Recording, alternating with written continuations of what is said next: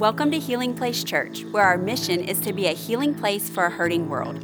Listen each week for updated content and be sure to share with your friends. We hope this podcast is a blessing and a resource to you as you pursue God daily. Hey, I'm excited this morning to get to share a summer story. Uh, and I'll be completely honest with you, as I was diving into the book of Acts, we kind of covered somewhere between chapters five and chapters nine, was kind of the assignment I was given to say, hey, listen, share something in here. And there are so many really incredible, amazing things to talk about just in those four chapters. To settle on one thing and to kind of come across with it proved to be a little difficult, but I really feel like I've kind of settled in on something. And so if you've got your Bibles this morning, hope you break them out. I hope you got your notepads or your iPads or your uh, Android devices. It is a proven fact that more people, that the, the more you take notes from a message, the more likely it is for you to make it into heaven. it's not true. I totally made that up, but Otherwise, when somebody comes to ask you what was, what was preached on, unless you have a photographic memory, it's always good to go back. Of course, a lot of people now, you just go on Facebook and rewatch the message, and that's, that's awesome to do as well. But I've titled this message, uh, if you are taking notes, A Changed Man. A Changed Man. Um, I, I will say this December 25th, 1988, long time ago, seems like forever, but you know, there are certain things that will stick out to me, certain things that I will always remember. And I'll never forget December the 25th, 1988, Christmas morning. My mom and dad had recently divorced. My, my, I was living with my dad and uh, I didn't need to be at my grandparents' house till around 12 o'clock for Christmas dinner and everything. And so I told my dad because my dad was Tim Straight. He passed away six years ago, but my dad was, uh, you know, his, his was God, deer hunting, and family, okay? Seriously. But no, my dad was a diehard deer hunter. And so, uh, because I had his blood coursing through my veins, it just made sense. I didn't have anything to do. It's hunting season. I'm going hunting. And so I told my dad, I'm going hunting in the morning before I go to my mom's uh, Christmas dinner. And uh, so I was actually going right out here off of Hoo Shoo Too Road. Come on, how many of y'all know about Hoo Shoo Too Road? Hoo Shoo Too Road. Uh, my dad had some friends that owned some property there. And so I said, I'm going to go make a hunt in the morning before I leave. So I got up early that morning, got in the stand way before daylight, sat there, didn't see anything, typical squirrel, birds, that kind of stuff. And so about 8.45, I got down, got to my truck. 9 o'clock, I'm headed back to the house. Well, I leave the property that I was hunting, and I'm about three or four miles up Hoo Shoo Too Road. It's Christmas morning. And I kind of noticed, kind of off in the distance, there's this house that's sitting off the road. The driveway's coming up. And I'll never forget, I'm telling you, just it's, it's embedded in me. A 1988 champagne color Nissan Sentra. Now, it's easy, to rem- it's easy to remember too because there was this massive red bow on the top of it. I, listen, I'm not the smartest dude in the world. Christmas morning, big bow on a car. Christmas present, right? Okay. So I'm going and I see and I see the car and it's kind of coming toward the, somebody's in the car and it's coming and as I'm getting closer there looks to be there, there's what looks to be a 16 to 18 year old girl in the car. And as she's coming down her eyes are this big. It's Christmas morning. She's got her first car and she's coming down the driveway. And as she sees me coming she and I just kind of like and I just kept on going. And it was like, I, I started thinking on the rest of. Of course, I laughed for a little while on the way home, but I started thinking, this is the greatest day in her life. 16 years old, she no longer has to worry about somebody giving her a ride somewhere. There's a new freedom that she has found. It's, it's, it's like all of a sudden, and it, it, it brought me back to remembering when I first got my first vehicle, how I put about 500 miles in the first 12 hours of owning my vehicle Come on.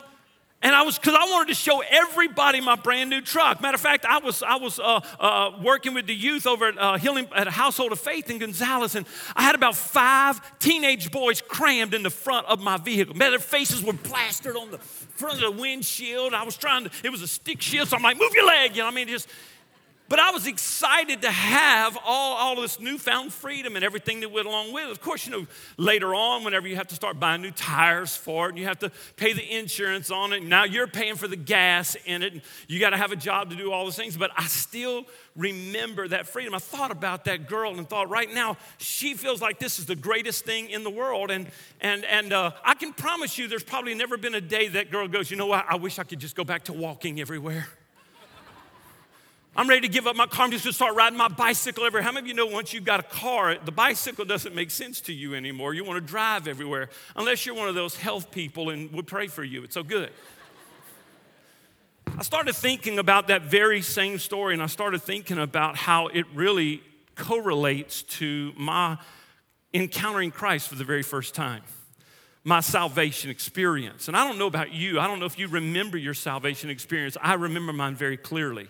I was born and raised in church. I, my mom and dad brought me to, my mom brought me to make sure that I was in church every single Sunday, every Wednesday night for every meeting with children's youth, I mean, women's business meeting. I have no idea why I was at the WMU, but I was there with my mom. And, and, uh, but I, I, and I knew of God, I knew about God, but I really didn't know God until May the 28th, 1986, when I was sitting in a service, Crossfire Student Ministries, and Pastor Glen Berteau was preaching. It was the first time I'd ever been at this service. About 1,200 youth there. Actually, about that time, it was about 500 youth there. And, and I'll never forget whenever the Pastor Glen was preaching how I felt like he was, there was nobody else in the room. I don't know if you remember that day. But I remember how it felt like nobody else was in the room. It was strictly just me and the Lord, and it was like God was just really convicting me and dealing with me and, and making me realize you know what? I had a religion, but I didn't have a relationship. I knew about God, but I didn't really know God. And around 8:35 that night when they gave the altar call, I'll never forget sitting there and I was weeping and, and, and I came down to an altar much like this one and I knelt down and a, a guy that invited me came over to me and he prayed for me and led me in the sinner's prayer and I confessed my sins and confessed that I needed Jesus in my life. And can I tell you, I've never been the same since. My life has radically been changed. And I've been living now for over 30 years. I've been living for the Lord. I, I that doesn't mean that I've been perfect. It doesn't mean that I haven't made mistakes. You can ask my wife, I've made a bunch of them.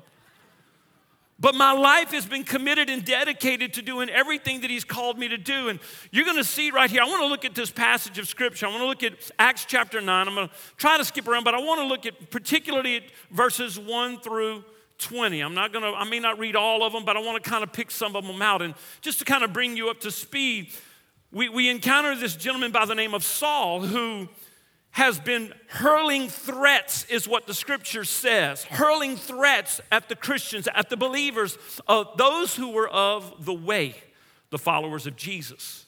Now, I've recently been watching uh, a series called Kingdom and Empires, AD Kingdom and Empires, and it chronicles the life of the, of the church from the day of the day of Pentecost all the way through. And when it got to this particular this particular uh, um, segment of the series, I, I was really taken by it because it showed Saul in front of Caiaphas as he is beginning to try to get the permission to go after the people that were of the way or those followers of Jesus the Nazarene. And I, there's one particular segment that I'm remembering is he's sitting across the, the desk of, of Caiaphas, and Caiaphas is asking him, Why do you hate the followers of the Nazarene so much? And he's sitting back and he begins to talk about, he says, You want to know why? Because they defile the very temple that I've committed my life to and the ways that I've been taught. And, he, and as he's saying this, he begins to get up on his feet. And before you know it, he's standing face to face with Caiaphas and he's slamming his hand down into the desk. And all of a sudden, it was like you realized the intensity and the, the enthusiasm and the, the passion that he had that he wanted to go after the Christians, to go after those followers of Jesus. And of course, then he gets the permission, he gets the letter from Caiaphas, and he takes off. And we pick it up right here in chapter, chapter 9, verse 1. It says this it says, Meanwhile, Saul was uttering his threats with every breath. When you, when you begin to study that passage of scripture, when it says he was uttering threats with every breath, it was literally, a, he couldn't stop talking about doing away with the Christians. Have you ever been around somebody that they have one thing on their mind and it's all they talk about? And you try to divert the conversation another direction, but they always bring it right back to that same thing? You ever been around somebody like that? That's the people when you're going down the aisle Those are the people that you text message, you don't voice call. If you're getting a lot of text messages and no voice calls, just saying. That's how he was. And it says this So he went to the high priest. He requested the letters addressed to the synagogue in Damascus, asking for their cooperation in the arrest of any followers of the way he found there. He wanted to bring them, both men and women, back to Jerusalem in chains. Here's, here's what I want to focus on. And I'm going to give you three things this morning, three things that happened in Saul's life that I pray has happened in your life as well. It says this, it says, chapter, verse 3, it says, As he was approaching Damascus on this mission, a light from heaven suddenly shone down around him. He fell to the ground and heard a voice saying to him, Saul, Saul, why are you persecuting me? Who are you, Lord? Saul asked. And the voice replied, I am Jesus, the one you are persecuting. Now get up and go into the city, and you will be told what you must do. The men with Saul stood speechless, for they heard the sound of someone's voice, but Saul, no one. Saul picked himself up off the ground, but when he opened his eyes, he was blind, so his companions led him by his hand to Damascus. He remained there blind. Uh, let's, I'll tell you what, let's drop down real quickly. Let's drop down to verse 15. Now, God has spoken to Ananias and telling him that you're going to go to Straight Street. Come on, have you know that's a God street right there? And there's going to be this man named Saul. And of course, he says, I've heard about this man, Saul, Lord. Please don't tell me to go over there. He's hurling threats against Christians. And look what it says in verse 15. It says, But the Lord said to him, Go, for Saul is my chosen instrument. I love how the scripture says this in the New Living Translation. He is my instrument to take my message to the Gentiles and to kings as well as to the people of Israel. And I will show him how much he must suffer for my name's sake. Isn't it amazing? God didn't say, I'm to show him how glorious it's to be. I'm to show him how easy it's to be. Because let's be honest, this is what a lot of times we think the Christian life is about. It's the easy way. It's, we, we, like the, the, the, we like the glory of God and the favor of God, but boy, can we just kind of bypass the suffering part? It says, so, so Ananias went and found Saul. He laid his hands on him and said, Brother Saul, the Lord Jesus, who appeared to you on the road, has sent me to, that you might regain your sight and be filled with the Holy Spirit. Instantly, something like scales fell from Saul's eyes, and he regained his sight. Then he got up and was baptized. Afterward, he ate some food, regained his strength. Saul stayed with the believers in Damascus for a few days. Verse 20, the last one. And immediately he began preaching about Jesus in the synagogue, saying, He is indeed the Son of God. Tremendous story. Maybe it's like your story.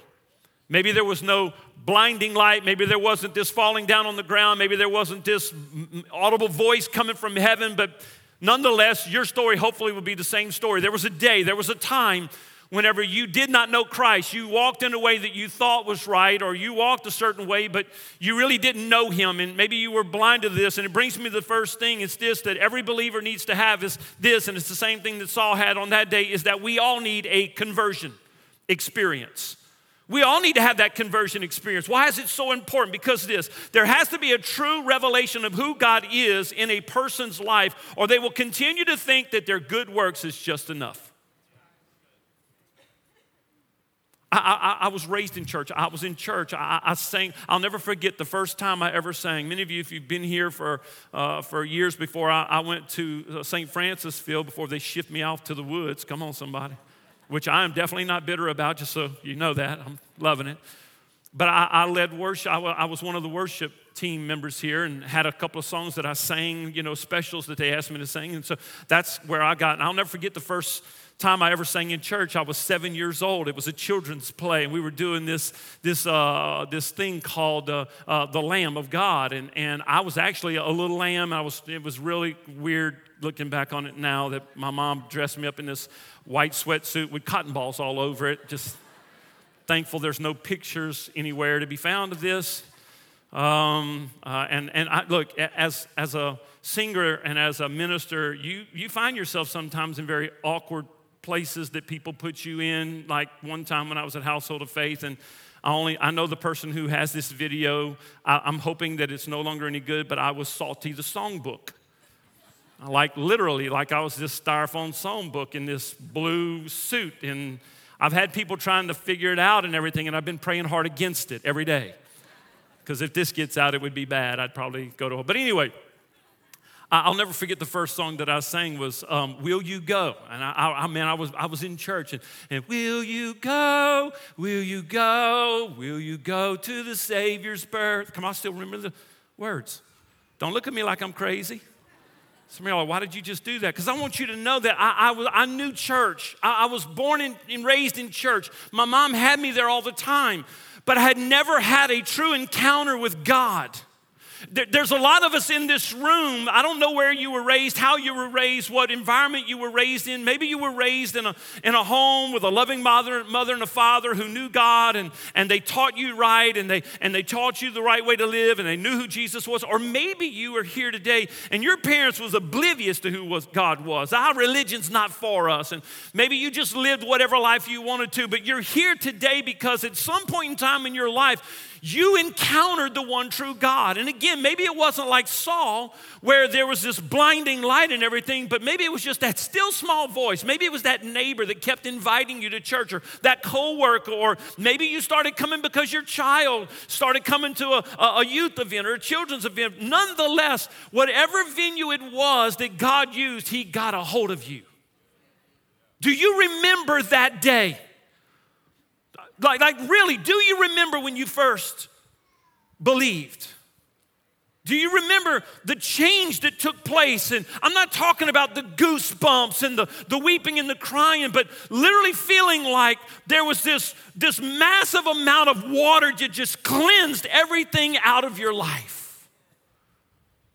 The scripture says this in, in John chapter 8, verse 36, it says this So if the Son sets you free, you are truly free. Truly free. I'll never forget me being at that altar that day and, and knowing that everything that I had ever done wrong, not that there was any, any major things, and, but it was like all of this weight got lifted off of me. I imagine that's what Saul felt that day on the road to Damascus is that all of a sudden he got, he encountered the one true God. He, he thought he had God in his life, but all he had was religion. He really didn't have relationship. Listen, we can go to church our entire life and never really know God. We can, we can read our Bible every day and never really know God. We can go to Sunday school and VBS and youth church and everything else. We can, we can be sitting next to our spouse and never really have had an encounter with Him. Why is that so important, Pastor Timmy? Because in difficult moments, in trying times in our life, when, you, when God calls you to do the difficult things, and He will call you to do the difficult things, if all you have is a religion and not a relationship, chances are you will tuck tail and run. Or you'll go back to what you used to know, what you used to know. See, when you have an encounter with Him, I, I, I was doing research years ago about revivalists of old the, the, the, Azusa Street outpouring and all these different revivals that took place. And I was particularly looking at the individuals that kind of that God used to spearhead these, these encounters, these re- revival meetings. All three of these individuals had a couple of things in common, all of them. They all had a couple of things in common. Number one, they had had an actual, true encounter with God. Like it wasn't this, oh, thank you, Jesus. It was like, they had an encounter like a road to Damascus experience where God showed them, You've been doing it wrong. You've been doing your thing. Now I need you to work for me. Now I need you to come under my submission. Now I need you to be uh, come under my authority. Now I need you to follow me. Now I need you to be obedient to what I'm calling you to do. You've gone and chased fame. You've gone and chased fortune. You've gone and chased notoriety and you know trying to be the social, have the social status. But now what I need you to do, I need you to put all of that energy and all that effort into my relationship with you. See, the thing we need to understand, and I'll repeat this throughout the course of this morning, it's this God didn't want to rob Paul of his passion, he simply wanted to redirect it. Because you're going to notice that the same passion that Paul had as he was standing over Caiaphas' desk talking about doing away with the Christians was the same passion that he would take into the streets and preach in the synagogue and the temples.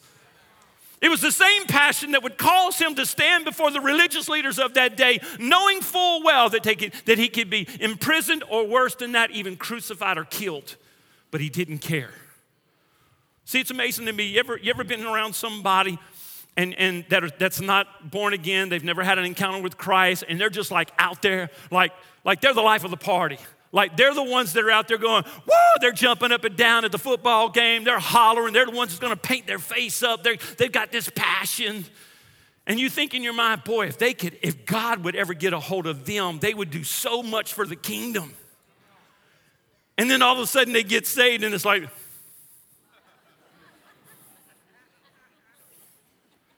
it's like God just sucked the life right out of them and didn't put a life back in them. God does not want to steal your passion. He doesn't want to rob you of your passion. He simply wants you to redirect it.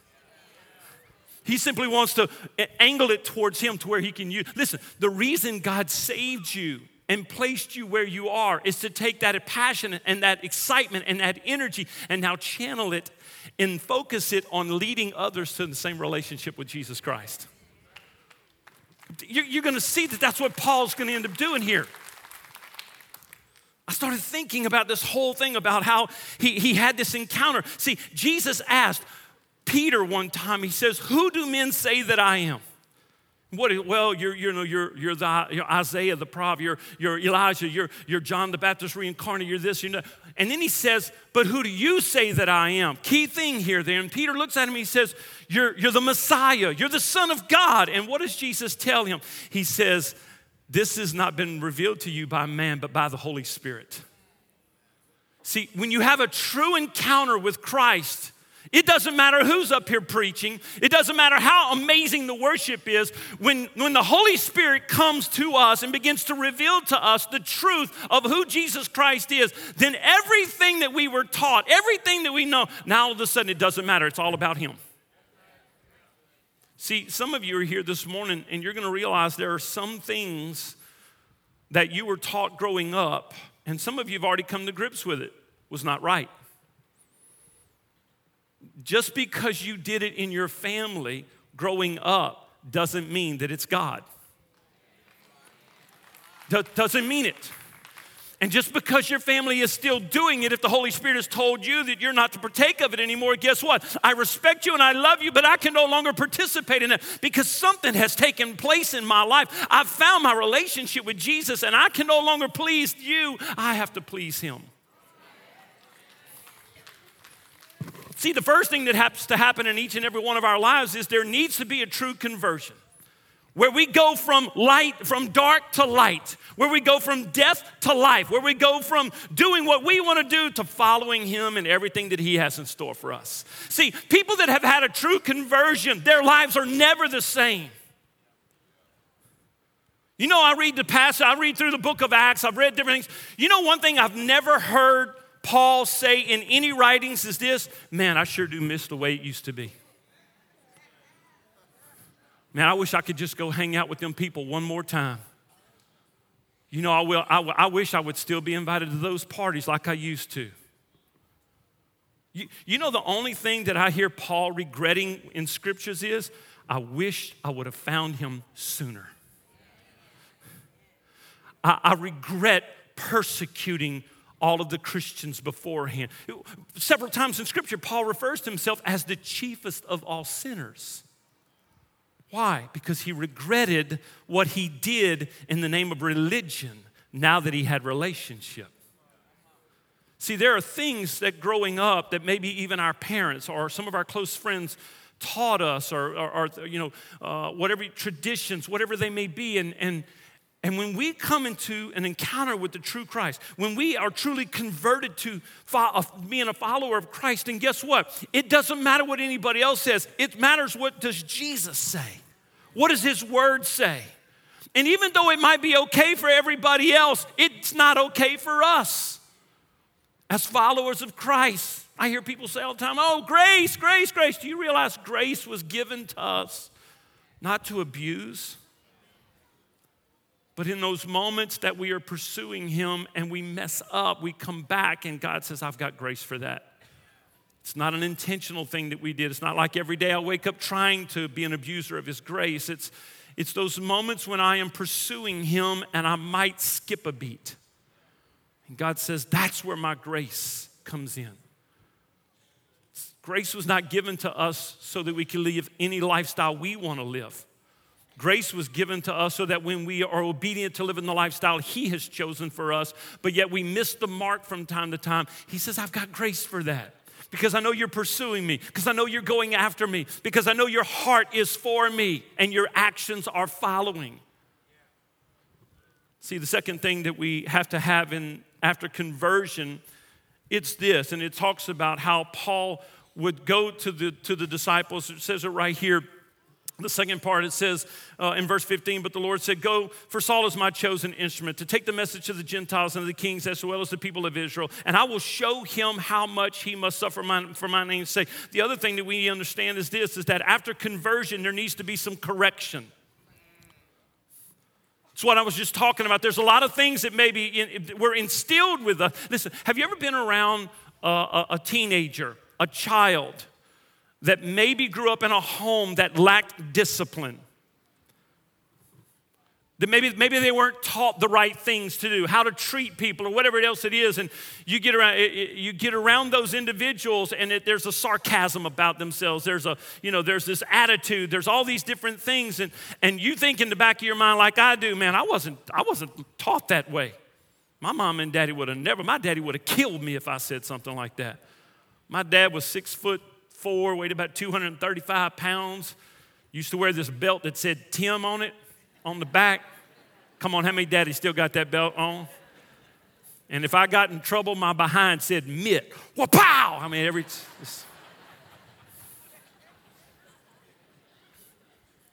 And, and but my dad made sure that I was respectful, that I, yes, sir, no, sir, yes, ma'am, no, ma'am. I honored people. And have you ever been around, you know, maybe someone who didn't have that upbringing and maybe they were just kind of let loose to do whatever and it frustrates you and you think in the back of your mind, man, somebody needs to get a hold of that person. You ever been in a, in a grocery store line and you got that cat ah, doing all that kind of stuff and you want to just pull mom and dad off the side and say, listen, I know you might not have a belt, but I got an extra in the car. I'll give it to you. We know that's none of your kids in here. That's the other churches. Okay. Just saying. Just rest at ease, rest at ease. But what do we do? We, we want to we want to understand there needs to be some correction. Here's what correction is correction is when you're going in a direction you shouldn't be going in, and now all of a sudden somebody changes you to go.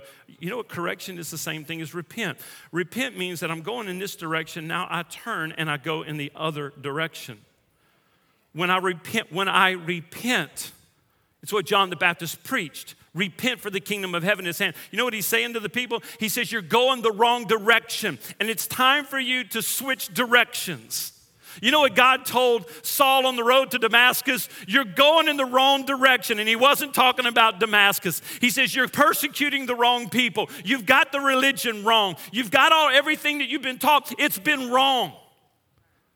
And now I want to teach you what is right. So there needs to be some correction. And so the Holy Spirit, after his conversion, the Holy Spirit, over a course of a couple of days, and also probably sitting with the disciples, and because of his encounter with, with Jesus on the road to Damascus, he understood completely I've been doing it all wrong. Man, I, I had it wrong. And, and I, want to make, I want to get it right. I want to make things right now.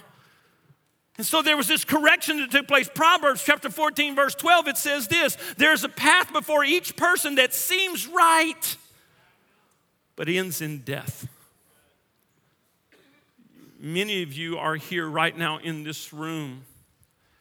And if you were headed down the same path that you were on before you found Christ, you probably know that you wouldn't even be on this planet right now. Maybe it was a life of drugs, maybe it was a life of just bad living. Maybe, maybe it wasn't even any of those things. Maybe it was just you living for you. Maybe your lifestyle didn't hurt you, but it hurt others. See, the thing with Saul was his lifestyle didn't hurt him. Because think about this he was with the wealthy, he was with those that had power. If you were to look at him from a social status of this day, he was the end guy. He was his Facebook, he had, he had millions of Facebook friends, he had followers on Instagram, everybody liked his pictures. He had it all together. He wasn't hurting himself, but he was hurting the followers of Christ, innocent people. See, why is it so important that we make sure that we also have the correction process after our conversion? Is because when God corrects us, it is not only benefits us, but more importantly, it benefits everybody around us. See, see, when, we, when we are corrected and we're starting to live for Him and our focus is on Him, then all of a sudden we're no longer concerned with ourselves. We're concerned with others. What did Jesus say to His disciples? He said, The Son of Man didn't come to, to be served, but rather to serve others. And if we are Christians, if we are followers of Christ, then our goal and our focus should be also to serve others. Which means then when we don't get our way, we've got to be okay with it.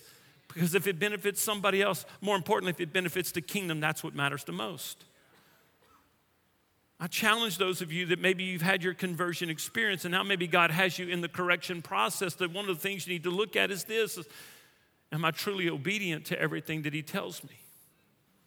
Are some of the things that I'm involved in and engaged in right now in my life, can I back it up with Scripture? Because he, it doesn't matter, even if another Christian says it's okay. If God's word says it's not, then it's not. God's word supersedes anybody else. Doesn't matter what society thinks, it doesn't matter what maybe even a church may teach. Can we just be honest? It's a matter of what does God's word say? So we need to make sure that we have this correction. Then it falls into the third thing that takes place, and it's this. So after our conversion, we have a period of correction, and that, can I say this?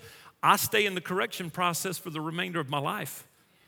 God is always going to be correcting me. God's always going to be showing me new things in my life. You know what I love about this, this, this word right here? Is the Bible says it's alive and sharper than any two edged sword. I can read one passage of scripture 50 times, and all 50 times, God's going to show me something completely different every time.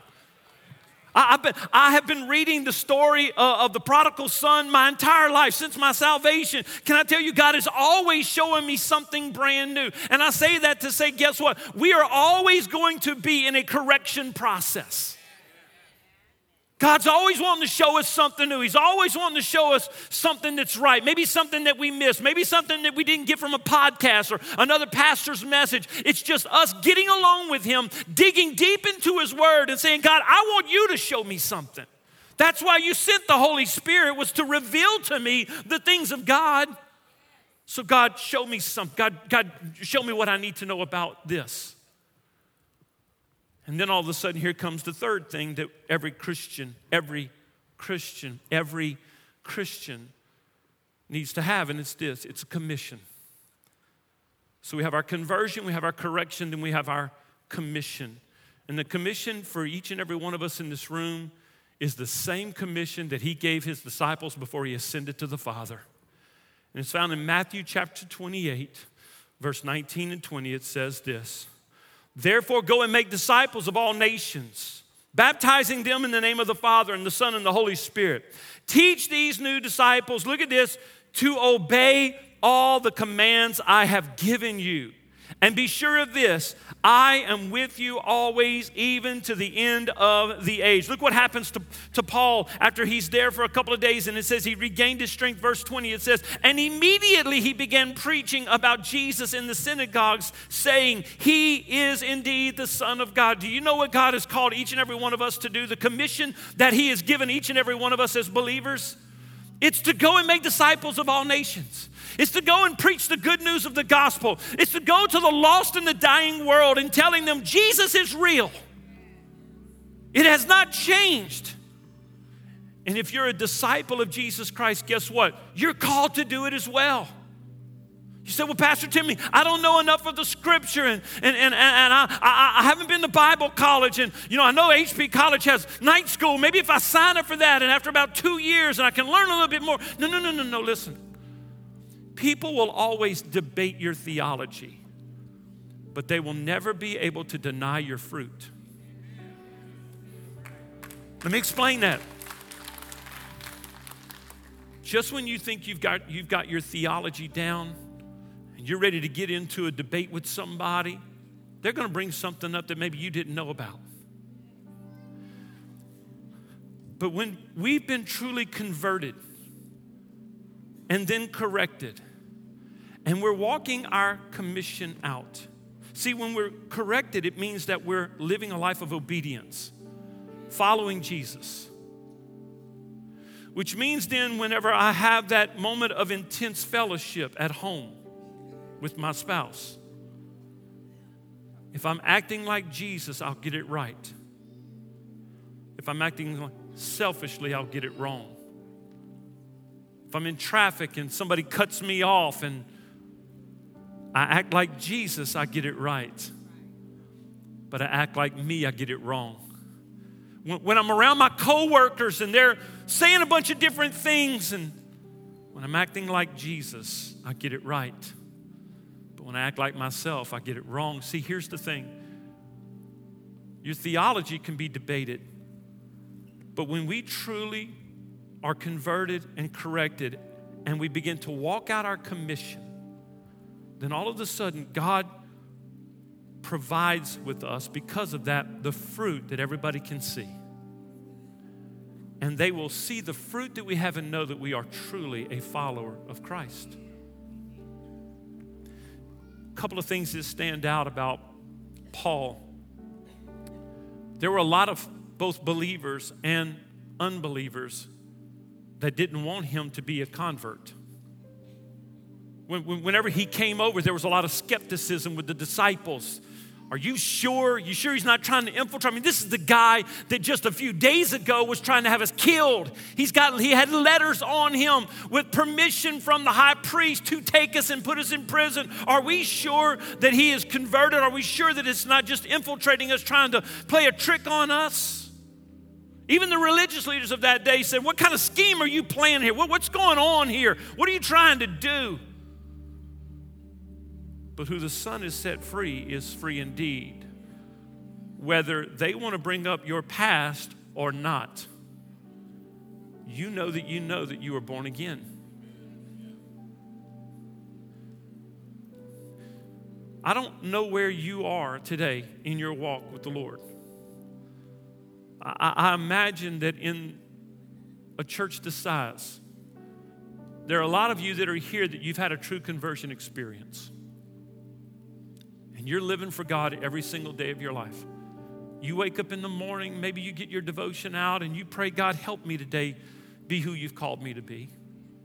God, today I want, I want to make sure that I'm obedient to everything that you tell. God, give me the boldness to do what you've called me to do. And you go about your day looking for an opportunity to share Jesus with somebody. You're not concerned about what people may say about you. You're not concerned about this or that. You're just focused on doing what God has called you to do in the area that He's called you to do it in. But maybe you're here today. Maybe you haven't had that conversion experience. Maybe you grew up in church and you know the right things to say. Man, you can probably even quote scripture.